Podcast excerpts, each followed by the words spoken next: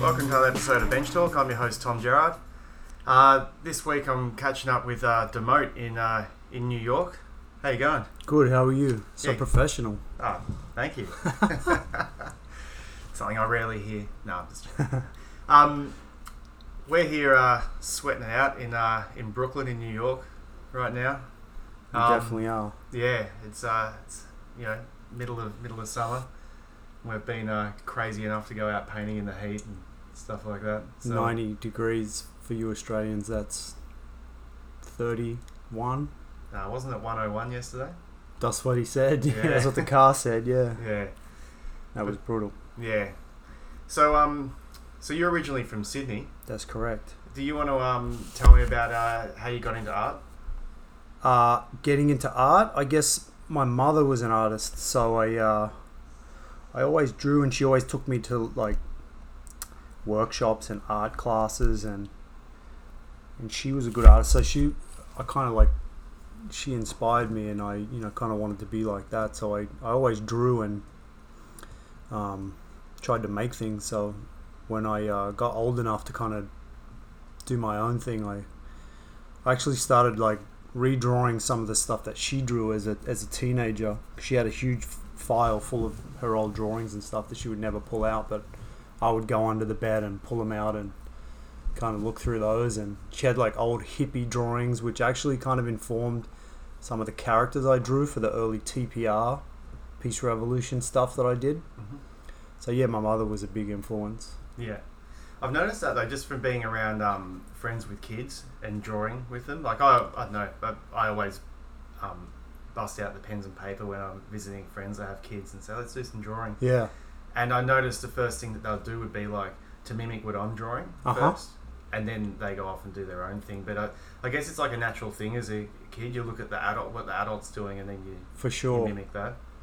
my friend Reese Lee's a great example. His kid is doing some really good drawings, and he's young. He's like a six six year old kid, Yeah, but he's been around this this great drawer for his entire life. So that's all he's seen is great drawing. yeah. The kid's now doing good, great drawings. Yeah, yeah. I was with uh, staying with my friend Ponk in um, in Barcelona, and he's got a, a nine year old kid, and we will like I was babysitting him while, while they went out and did did some stuff, and then uh, he was asking me where I get all my reference image images from. I say I walk around and I take photos, and um, and then the kid was like, Dad, Dad. Um, as soon as his you know, parents came, on, he's like, Dad, I want to go out, and walk around town, and take some photos. So I've got some things to draw when I get home. Sick. And it's like straight away it was it was onto it. Yeah, he's starting to learn a different process. Exactly, exactly. Instead of just sitting there staring at a blank piece of paper trying to work out what to do. you Yeah. know. But um, so you're uh, you're mostly known for uh, graffiti, Mm-hmm. like the graffiti you uh, you've done throughout your, your life. Yep. Like um, like when did you start painting graph and how did you get into it? Uh, I was b-boying before I started writing. So in in '84, I guess, definitely in '84, I was. I, I, I find it. I'm trying to work it out because I know where I was doing it, but I think it was '84. Definitely '85. I kind of had stopped b-boying, and then I moved to Sydney from Wagga Wagga, and uh, so I was I was breaking in in Wagga Wagga with like five people that that did it in that country town, and they all hated Graph. They hated the movie Beat Street because it had too much graffiti in it. Like they loved breakdance and like flat flash dance and whatever. So no one wanted to paint, and I but I drew it a bit, but I never I never did it, and because they rejected it, I was like I had no one to do it with, so it never spawned until I moved to Sydney, and then I met Prinz, and I met this kid Heck.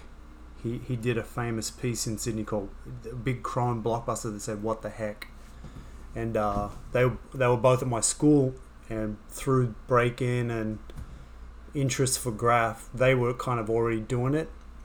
Like I just met them and we started tagging and probably tagged for about six to months to a year before I got cans together to try to do something. But that was late 85, 86. Yeah. Yeah. So that's really early in uh, Australian graffiti. It's not the earliest, but it's Yeah. it's there. And we, we we would spend our weekends going around looking at pieces and traveling on the train, going to Circular Quay where there was plenty of pieces, going to Bondi where there was plenty of pieces. So I saw all the original pieces, but I wasn't. I, I'm not definitely not a first generation graffiti writer. Yeah. And when I when I used to come from Wagga Wagga to Sydney to visit my dad, stay there at school holidays, I would see all the stuff on the piece on the on the lines, and I, I remember the interlock piece. I remember the one with the tiger that Snooze did, and I remember plenty of ski throw ups that that really stood out. And I would know when I was getting into Sydney because certain pieces would, you know, start to pop up on the train line. I'll be like, "Oh, cool! Here it all is." Yeah. And how how'd you um come to be doing your first piece? Uh, I think we just got cans together. It took us a long time, and then uh, we went in these drains and we fucked around and and did something. And then my official, f- well, we, me and Prinz went to this park in in Artarmon where he lived, and uh, we did some pieces together. Like we both did the piece, and then we both did our own piece. But that that was with like six cans maybe Fr- franklin's cans i don't know if you know what that is it's like a supermarket, supermarket, brand yeah. Yeah. fanjet cans terrible paint Was uh was Dmote your first tag as well? no i had some size was my first tag of any kind of note but i tried a few different ones but nothing really stuck in and you're to ask me this next question is how i got that how i got Dmote with Scotty Styles. At the time, he used to write Demise, D M I S E, and Moske, M O S K E. And uh, I liked both of those tags and the way he did it. He was someone we really looked up to on the North Shore because he was like the king back then. And uh, so I just took the D and the M from Demise and the, you know, how the, the K went into the E. Mm. I just appropriated my T into the E like that. So Dmote came from Demise and Moske from Scotty Styles. Cool.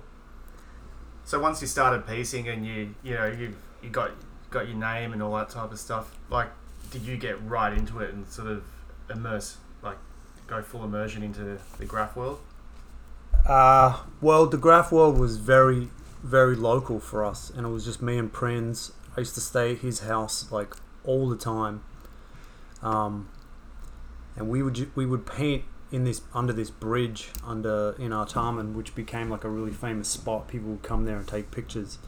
So the scene, the graffiti world, was a very small world, and we kind of just created our own little world, but you know, influenced by whatever we could get our hands on, whatever we could see, and a couple of older people would like, you know, take us under their wing or show us a little bit. But we kind of carved our own thing out, and that was probably from '87 to '89, Yeah. and then Prinz moved to Melbourne, and then I did my thing, and Mm. but we c- we our world was small, and we just kind of created it ourselves. Yeah, and with like I've always thought, you know, but looking from Melbourne, looking at Sydney's graph throughout the years, I've always there's been a really heavy uh, New York influence on Mhm. the style there. For sure. Was like New York a real big part in uh, Sydney graph? For sure, I think it was for anywhere outside of New York because that's all you knew. That, that I mean, that's that was the only reference point Mm. were the books and the movies. So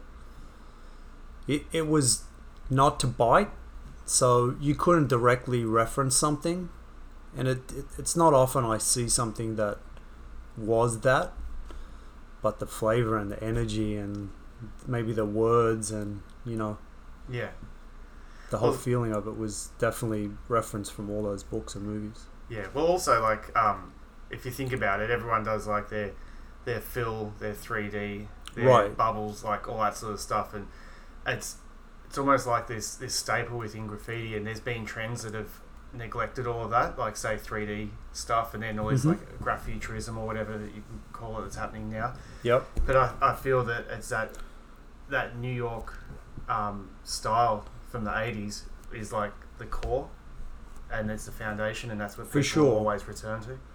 Well, if you name your the, the, your top five writers, they'll they'll be guys that do style. Yeah. There'll be guys that have advanced the letters, you know, like. So I think it's always going to be that, and there'll be waves of people that reject it and and think they're trying to create something else, and. But it'll always the, the, the foundation will be the letters, and there's a certain way to do them, Yeah. and it's up to you to to reinvent them and, and put your spin on it. Yeah. Well, I guess it's like if you give uh, everyone, say, if you get like 10 people and you give them all exactly the same art materials, they'll all Mhm. do their own version of it. You hope so, yeah. You'd hope so, yeah. Yeah, that's the that's the idea. Yeah. So I've, I haven't spent much time in Sydney, but as a writer growing up in Melbourne, like you were always, you know, one of the big names in Sydney graph. Like, how, how'd you go about building up your name within the scene? I don't know. I think we just did it a lot, and it, it wasn't a conscious decision to like build a name in the scene. It just we were just the guys from that area on the North Shore. So, I mean, people just started to take notice because we did it. A, we were doing it a lot, and Prinz was really good, and he he pushed me and I pushed him. So we kind of had a little, like I said before, we had our own little world, and that kind of was moving really quickly for us because we were we were pushing each other. Yeah. Yeah, because I've always I also noticed through looking at um like magazines and stuff from the from the nineties and early two thousands, uh, you were also painting a lot with um like international artists. Yeah, because I guess I had met met some writers. How and Nosm were, were, were two of them, and they had a lot of friends that were traveling. So he hooked th- they hooked that, them up with me when they came to Sydney.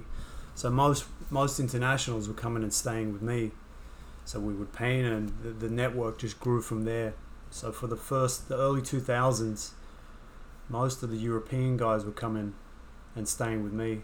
Yeah. No, no Americans came to Sydney. No one from New York really came here. Yeah. I think it, like it's, I mean, there. Yeah.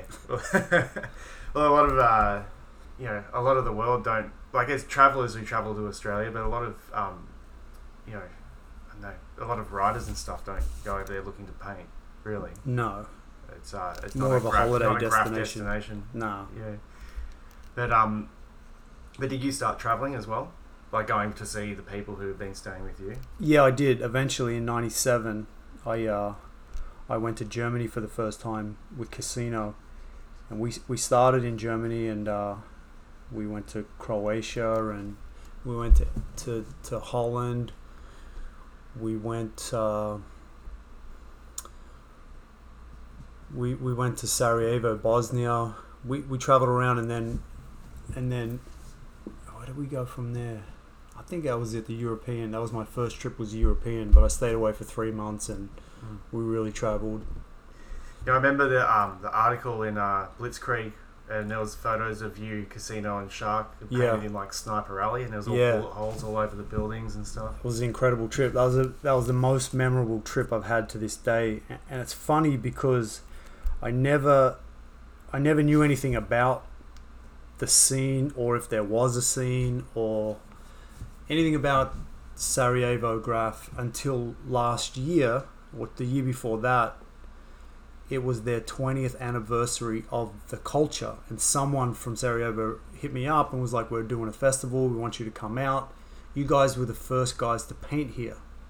And those pieces, which were in that Bliss Blitzkrieg article, were like pretty influential and monumental to the what was going on there. Mm. And I had no idea about that until two years ago. And last year I was in Croatia. I met a bunch of the guys from Sarajevo, and we, we, we talked about it. And I I actually had a lot of the photos that Shark had just sent me, and I showed them to them, and they were like, "Damn, this is this, these were the, the, the first things we saw." Yeah, When we were there, I mean, we didn't see any graffiti except for political and like military stuff and anti-war and whatever. So we wondered, but we we didn't definitely didn't take that for granted. yeah, yeah. It's interesting. I've been in a, a similar situation on my travels. Just go go to Yeah, I'm um, sure. remote cities and stuff where there's nothing. There's no graph. Yeah, you still end up painting there.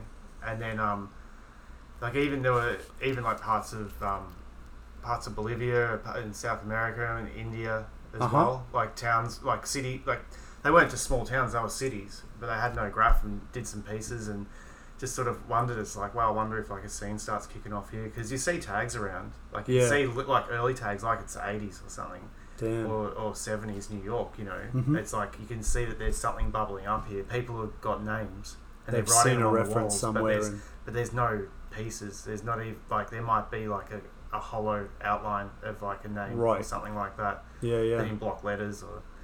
Um, but yeah, it was uh, no. I always sort of left those places going. Gee, I wonder if someone will see those those pieces and be like, oh, they were the first ones. Yeah. You know, that is weird because that was in the two thousands. Like for me, I, I know graph is so global now. Yeah, for sure. You wouldn't think that would be a possibility.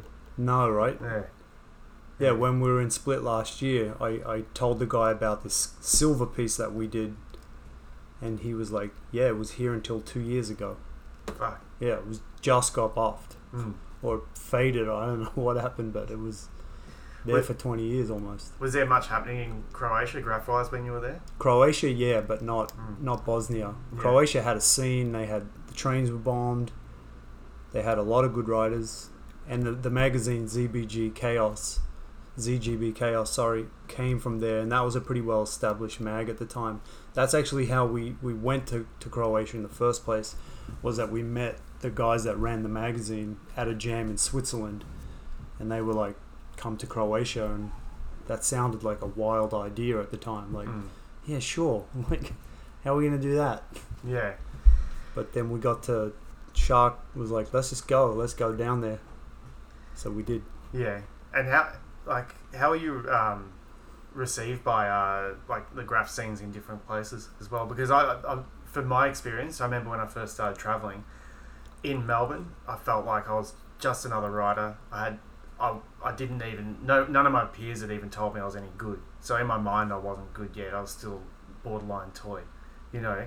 But then I'd go to overseas and I'd be like, oh, I've got, you know, Aeon from Australia's here. And Right. It's like, no, I mean, like, yeah, all right, Aeon, I'm from Australia, but like, I'm not like some international writer or whatever. But just because you're from somewhere else, people get really interested. It's like, um, Yeah. Um, Yeah. I mean, I feel like I had such a good connection with people from Europe, and then they had a connection with people in New York. So I knew people here, but New York is, is different. They they really don't. They're really not looking at anything outside of here. So mm, a lot f- for the most part these the dudes here were just like they think I started in the 2000s. mm, I think they think I started when I came here. yeah, I get I've, I've lived here for 12 years and so many people still ask me also how long are you here for? yeah, I've been here for 12 years painting but they don't see anything outside the neighborhood so it doesn't matter. yeah, You're not from here it doesn't matter. yeah. What about which um, is cool which for me was really cool to come here because I reinvented myself through Mm. graph. I started writing shank and doing pieces that that I, I didn't care what anyone thought and and when I lived in Australia the word Dmote painting that word had so much like uh, build up for me and like all these expectations. I got to do a good one and blah blah blah and I let go of all that. When I came here no one knew who I was started a new name and it was then I could re rebuild and, and, and grow again without you know that small big fish in a small pond mm, syndrome. It's like now I'm like a very small fish in a huge pond and it's great. Yeah, in a huge pond with I much prefer it. Yeah, yeah Yeah. for sure yeah. Yeah.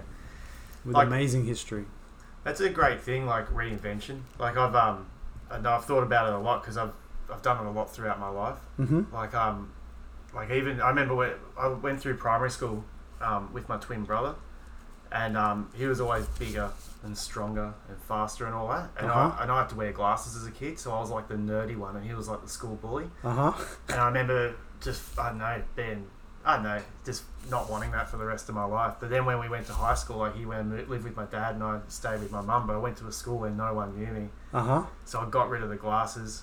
I started doing said to- push-ups Oh, not push-ups, but I remember saying to my mum, you know, like, because I was skating for like every day. I love skating. I had none of the skate gear. uh-huh So I was like, oh, mum, I want some like you know Vision streetwear and shit like that. You know. and reinvented myself as Tom the skater. You know, Nice. and uh, and just and that was you know at 13 years old. So every time I've sort of moved countries and all that, I've I've, I've stopped and thought, all right, who do I want to be when I get to this country, and Huh. and how do I want to perceive myself? Because I could easily go, um, Aeon the writer, and all I, all I do is graph. But if I want to go, no, I'm Tom Gerard, the artist. I can start like speaking to galleries and building my career and Mm-hmm. and um, and as you said, painting whatever I, I feel I want to paint. You know, Right. yeah. But um, but I think I know it's a it's a really good thing to do throughout your life if there's ever an opportunity. But if you're always staying in the same town around the same people, there's not really that opportunity to reinvent yourself without. It's not really promoting growth, is it? Yeah. Well, it's like you people probably won't care so much. They might say shit behind your back or whatever. But um, but it's all I reckon your own mind will, will get in the way. You know what will they say? What will they think? Right, It's like right. that built into our DNA through survival in tribes and stuff like that. Uh huh. You know, but when you when no one knows you, you can be whoever you want. Definitely. Yeah, it's good fun. Like I remember even getting back to Australia from traveling for six years, and thinking I'll get back and everyone will welcome me back with open arms, and I realised that no one knew who I was anymore because I wasn't around. You know, and I thought, For oh, sure. this is great, another opportunity to reinvent myself. So I reinvented myself as an artist and a graph writer, and uh, It's great. it's worked out well. You know, here I am talking to graph writers. Yep. Can't so- shake it. You can't get rid of it. Well, I love it. That's the thing; Yeah. it's out of choice now. It's not out of like this is who I am. It's more, um, it's more like oh, like I'm not. I haven't turned my back on it. I haven't completely shunned it. It's still Nah, a that- part of who I am. That would be a weird move. yeah, yeah. But it's just more focus. It's more focus orientated. It's like all right, maybe it's like thirty percent of what I'm into, not hundred percent. Right. Yeah. So yeah, talking about like you know traveling and reinvention. You said you know you said you're here in New York. You've been here for twelve years.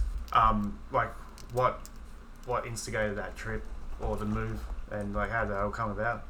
Uh, originally, I was I've been doing graphics for a long time, and uh, I used to work for Ksubi, and I worked for Insight and a bunch of labels in Australia. So the uh, the owner of RVCA, Pat Tenore, he uh, had seen the work that I was doing for Ksubi and, and, and stuff like that, and offered me, he kind of really loosely offered me a position to come and work in California for RVCA, and. Uh, I didn't really take it seriously because I was in a situation where I, I wasn't going to leave Sydney, and um, so I didn't really take it on. And then that situation changed, and uh, I just called him up. And I was like, "Are you still serious about that offer?" And he said, "Yeah." So I took a took a plane, and uh, I thought I'd be back in Australia in six months, but here I am, twelve years later, still working for RVCA, still enjoying it, and uh, yeah, thanks to Pat Tenore for giving me a, a, a new chapter on my life and you know allowing me to live here. It's been it's been really good. But you you originally moved to LA. Like what? Um. Yeah, What- the company's what- in California, so Yeah. I lived there for two years first and art directed the company, and then I uh, I wanted to live in New York, and uh, we worked out a deal that I could uh, that I could do that and, and continue my work and um, yeah, you know, and everybody was happy, and I'm still here in that situation. Yeah. And um, was New York a big draw card for you because of uh, obviously the graph course, scene and yeah. stuff like that? I mean, it was always a dream, and then I I started tr- visiting and, and staying for a little while, and then you know then then living here and, and being able to do that, the dream was a little bit closer. So I thought I, I got to give it a go, even if it's for six months, and uh, which I thought was the deal because that was how long I had left on my visa at that time. So I was like, let me try this for six months and and uh, I did, and now I'm and I'm still here. I really thought I'd be somewhere else, but Yeah. yeah. So I mean, it was yeah, it was a, a dream. Being involved in what I've you know been involved in it was just was something I had to do. Yeah. And so have you um like how did you go about like integrating in the the graph community over here? Like making friends and just sort of landing on your feet. Well, I had friends already, which was the Tats Cru, and they, they had taken me on. You know, they had welcomed me into the into the family early. So as soon as I got here with How and Nosm, we we went straight there, and every trip I just went straight to Hunts Point and hung out with them, and the, my my New York experience started from there. So I had I had friends, and f- through them I met other people, and we painted together, and just slowly branched out. I didn't go seeking anyone out because I had friends, and Mm. yeah. But it took a long time for them them to like really look at my my pieces. Like I knew them for seven years before they even looked at pictures of my graph. Like I'd show them, and they'd be like, "Oh yeah, that's cool," but they didn't look at them.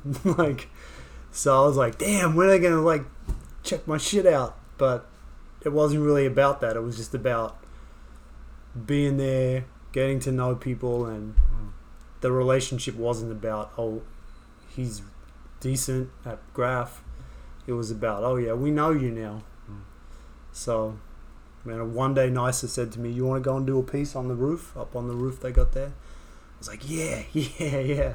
I've been waiting for this for seven years, like, and we did one. It was good, so they let me do another one.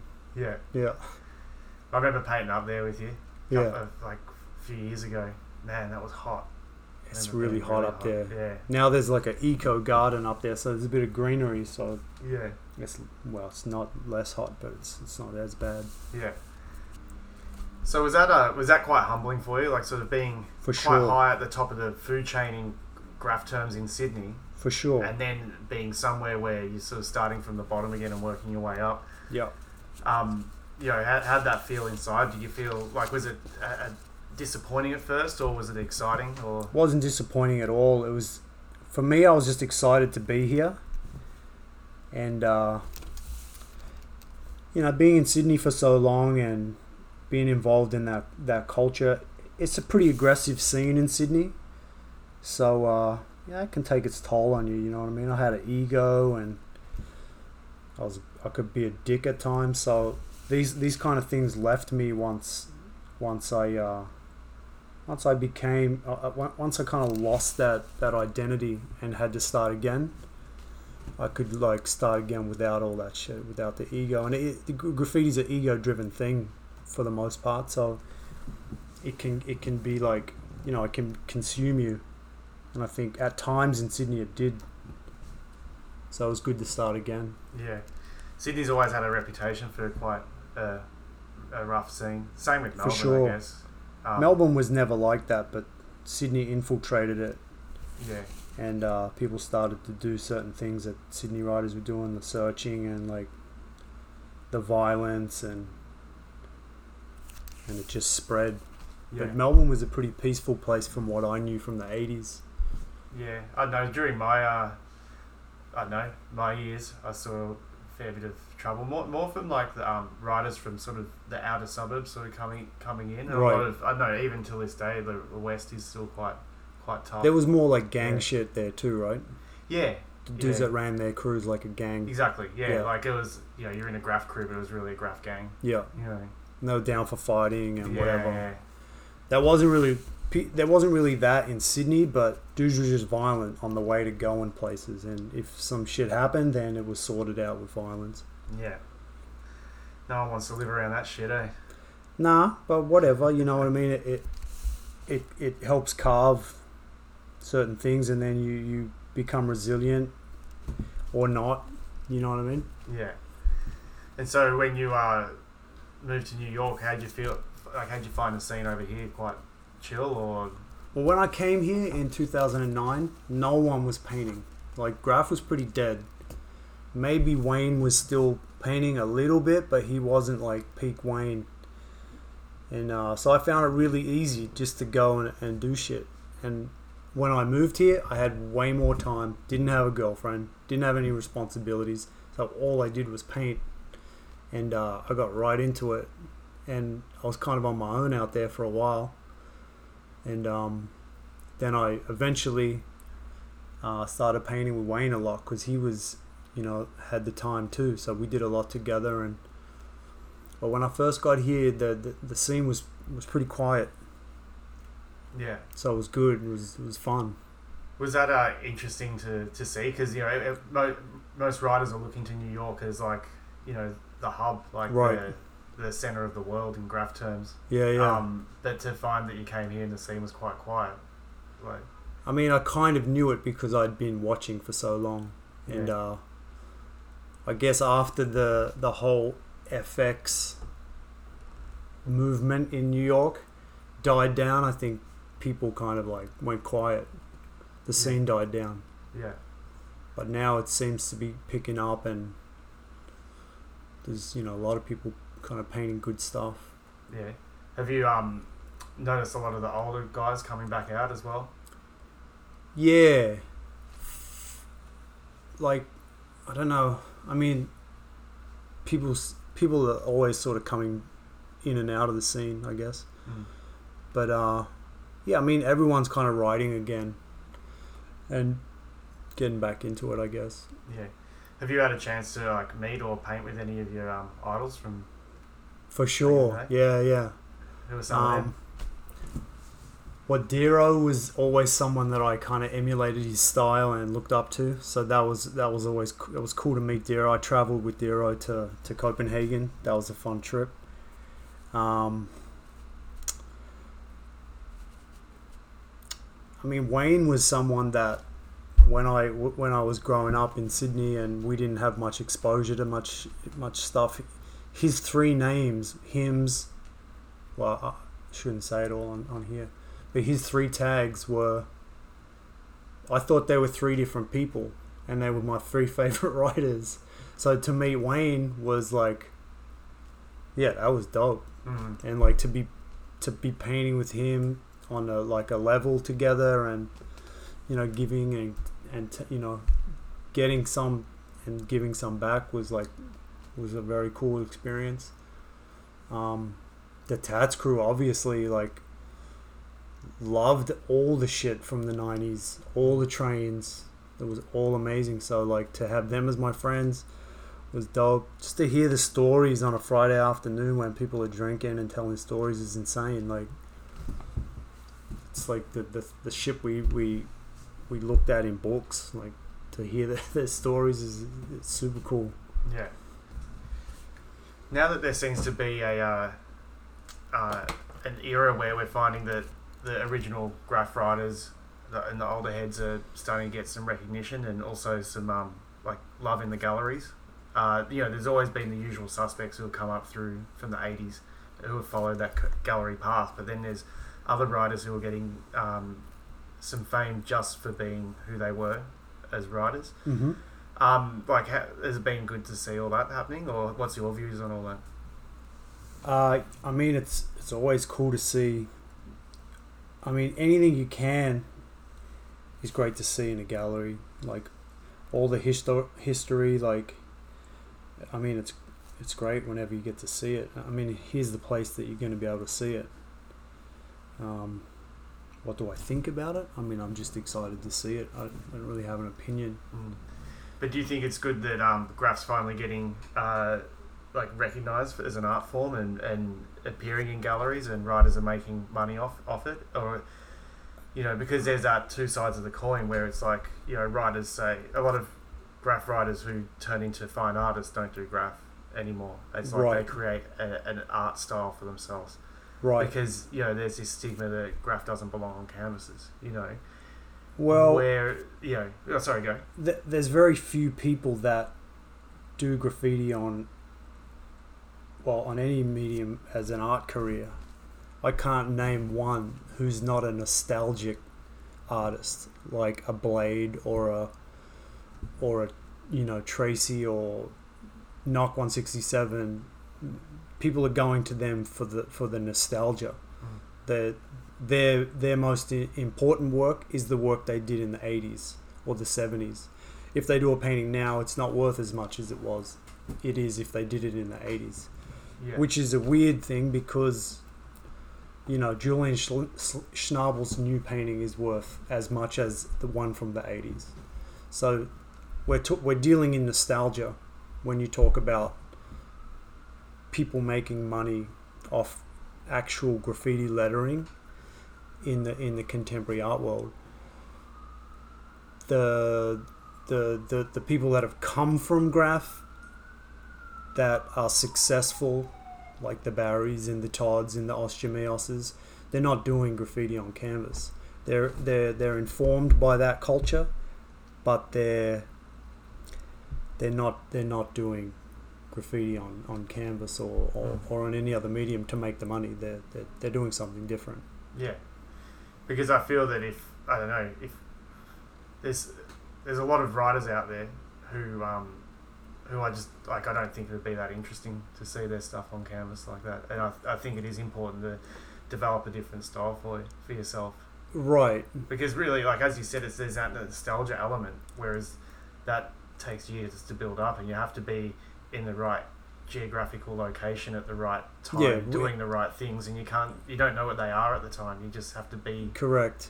there. And that movement, there, there's Yeah. only so many paintings that exist. Yeah. You can't make new paintings from the 80s. no, So it's a small it's a small uh, market, but it's cool to see that gaining some value, mm. some monetary value, and you know like gaining huge prices at auction, and that's cool to see because then that that that might lay the groundwork for work that's being done now to be worth something in 20 years. yeah. And what about you? Are you uh, have you got any aspirations to move down that path?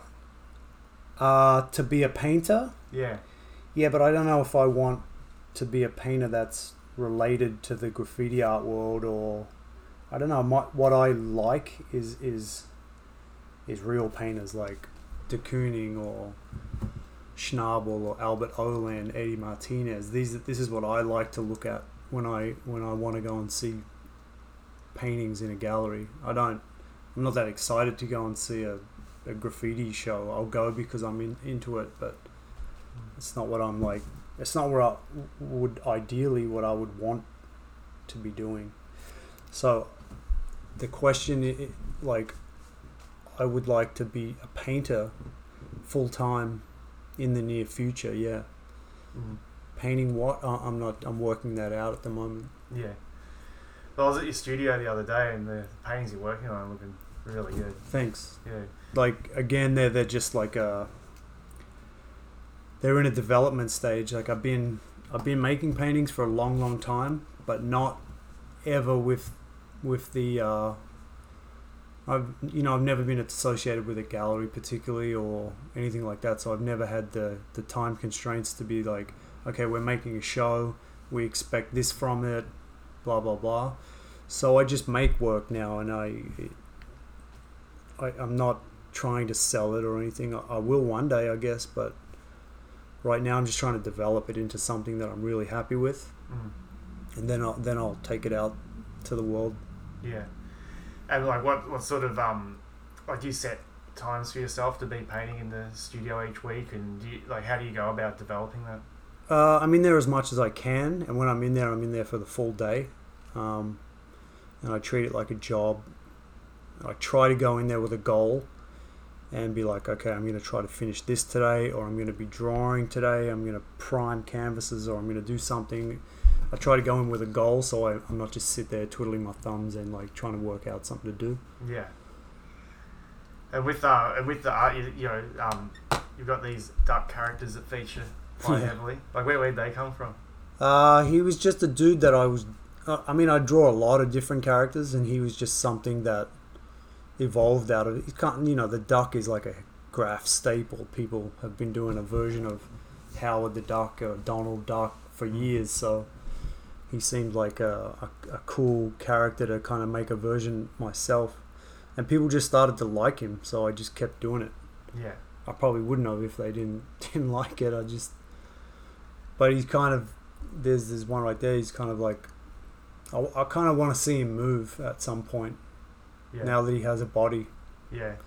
it's just a bit of fun. It's like nothing serious about it. Yeah. I guess it's like I I don't know. I always feel that with my art as well. Like I I try and just paint what what's going to be fun for me at the time, Mm-hmm. and it doesn't. And sometimes it's character related. Other times it's it's quite a serious painting, but it's Mhm. what it feels is going to be fun for me right then and there. Yeah, yeah. And I- You go with the mood and the flow, Yeah. I guess. Yeah, and I feel as an artist, it's a really important thing to do is just chase chase the fun and the feeling, and Mhm. instead of um, trying to uh, do what you think people expect of you or something along those lines.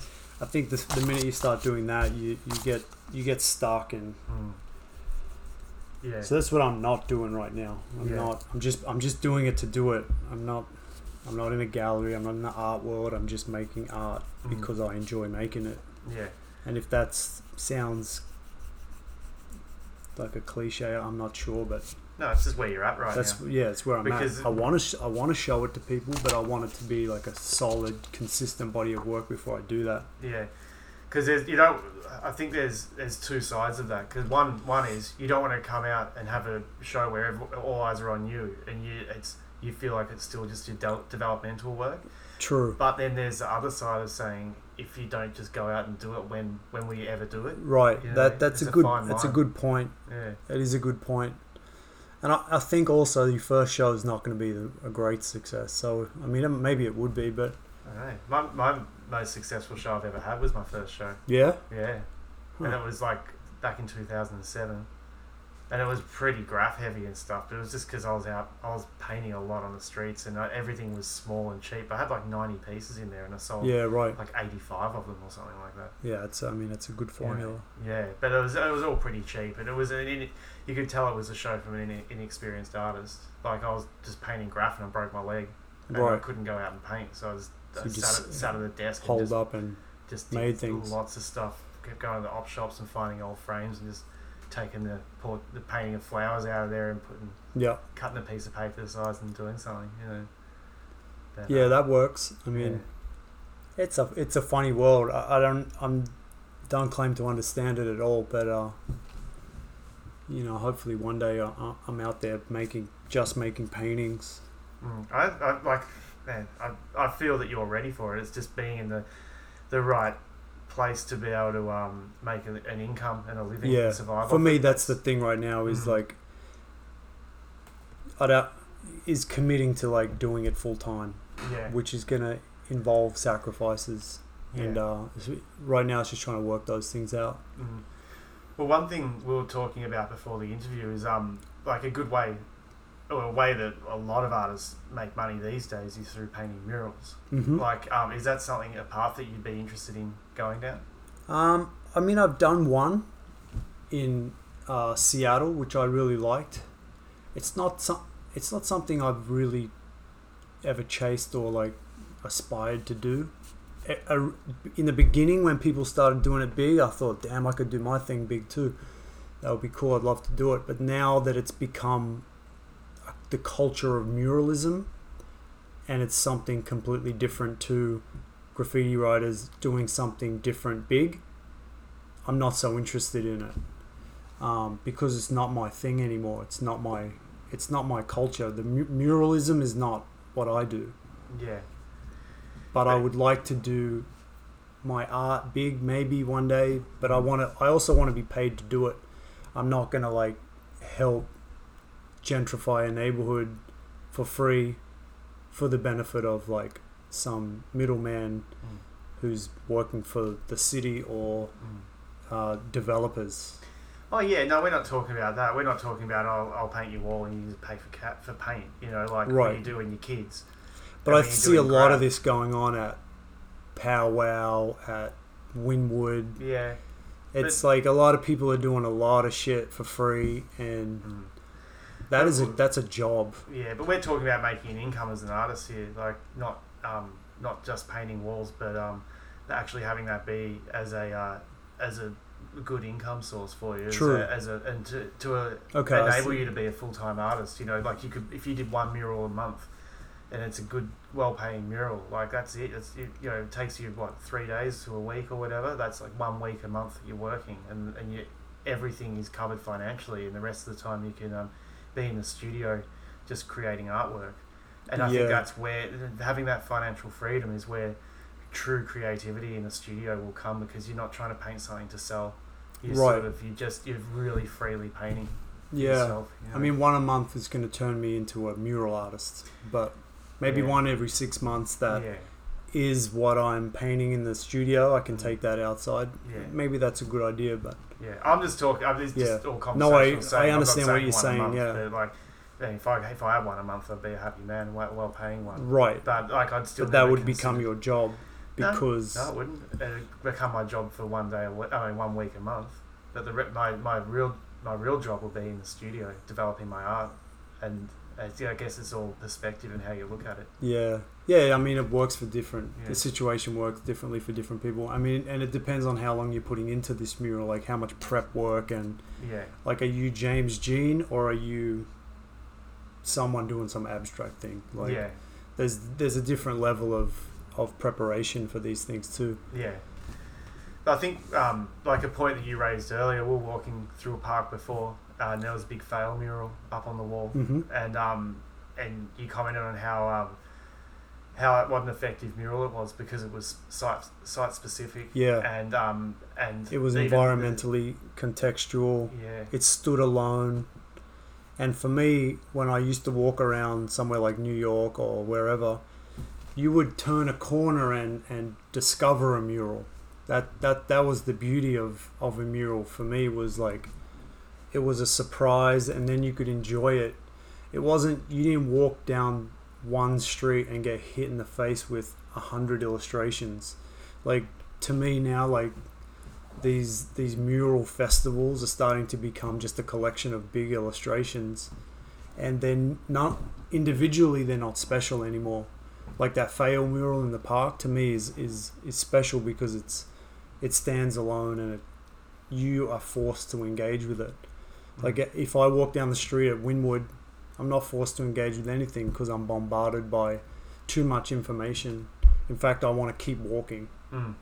so you lose the context of a mural on a 10 story building now. Yeah. They become very small. Mm. Yeah. So I don't want my mural next to another mural. Yeah. if I do go down that track, Yeah. I guess you you and also you'd want to only take on um, art projects where you know that you could answer the brief and for sure. and make and tailor your art. And when I walk past it, I want to be happy that I made the right decision and, Mm. and I gave something that that people are going to enjoy and it's not a selfish mural. Mm. Because I think there's a lot of murals out there that it's only about the artist. It's not about the environment. It's Yeah. not about the community. It's like it's just about promotion, Yeah. self promotion. Yeah. I think that that there's we're losing context again from what a, a mural is supposed to be. My favorite murals are the ones that use paintbrushes because they're not jumping on us. They're not stealing our our uh, our technique and not giving anything back. And the shit looks amazing. Mm. It's like the level of like intent and like the technique and I really like when I see a really cool paintbrush mural. Yeah. All right, Dmote, you uh, ready for some rapid fire questions? Sure am. Let's Oh. go. Alrighty. Um, name one artist who you think deserves more shine. All right, this is. I thought this was going to be a difficult question, but my man Reese Lee, obviously, he's one of the best painters I know. Yeah, Definitely des- deserves more shine. cool. Um, what medium would you love to work with? Uh, I'd like to, to try some oils and, and start to become semi proficient at that. Yeah, I haven't done it before, really, and uh, yeah, I, I need to do that. yeah. I've, I've heard there are, you know, they take a lot of um, patience. Yeah. That's coming from an acrylic. Drying time, and Yeah, I started an oil painting in my uh, in my studio, and every time I go to touch it, the thing's still wet. yeah. Uh, what's one skill you wish you had? Uh, I wish I was a better business person. I wish I had the business savvy to, to you know, really capitalize on, on certain opportunities. Yeah. So, um, who's your uh, favorite artist or artists? Um, I guess it varies from time to time, but I always love the work of uh, of Julian Schnabel. I love Albert Oehlen, Eddie Martinez, uh, Neo Rauch. Yeah, that's a good. That's that's Good set. yeah. Cool. And um, what? oh, If, Sigmar Polk. Love Sigma Polk. yeah. Yeah, if I said his name correctly. And um, what advice would you give your younger self? Uh, I'm gonna say just to try to stay out of trouble, and uh, that's probably a good basis for other things. Yeah. Um, do you have a dream project you'd love to work on? Solo show at a represented gallery would be great. Yeah. What about beyond that? Because I, I don't know, I can see that that's not far off for you. Um, be cool to make a huge bronze sculpture of uh, one of my characters. Yeah. I mean, yeah, just thinking. I don't know. There you go. That's a, we're talking about dreams here. I could know. see a, a big bronze duck man in the middle of Manhattan. That would be kind of cool. Fuck yeah. um, he, he, he might have to fight Kaws's companion though. yeah. I think Kaws's companion might win. Yeah. Who knows, who knows what the future has in store? There you go. Yeah. Um, where are you wanting to take your art career? Uh, I mean, like I said before, I want to be only painting, so that's where I want to take it. Mm.